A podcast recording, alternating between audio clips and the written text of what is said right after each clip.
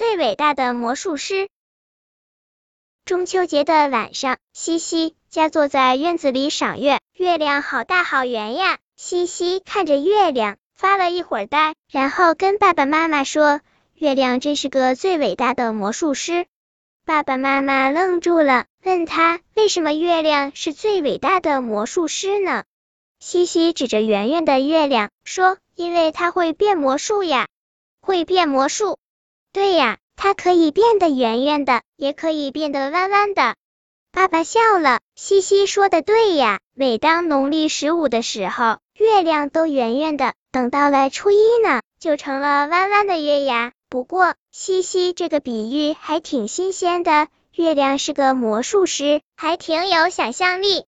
爸爸说。月亮还真是个伟大的魔术师呢，但是你知道吗？月亮想要变魔术，还需要两个助手帮助它，要不然它是不会变得时圆时弯的。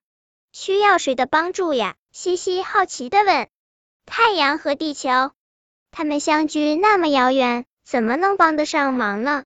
能，月亮本身是不会发光的，它只能反射太阳光。当它转到地球后面时，地球就挡住了一部分阳光，我们也就看不见一部分月亮了，月亮也就变成月牙了。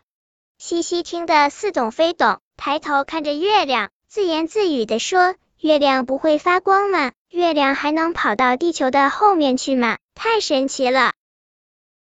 本篇故事就到这里，喜欢我的朋友可以点击订阅关注我，每日更新。不见不散。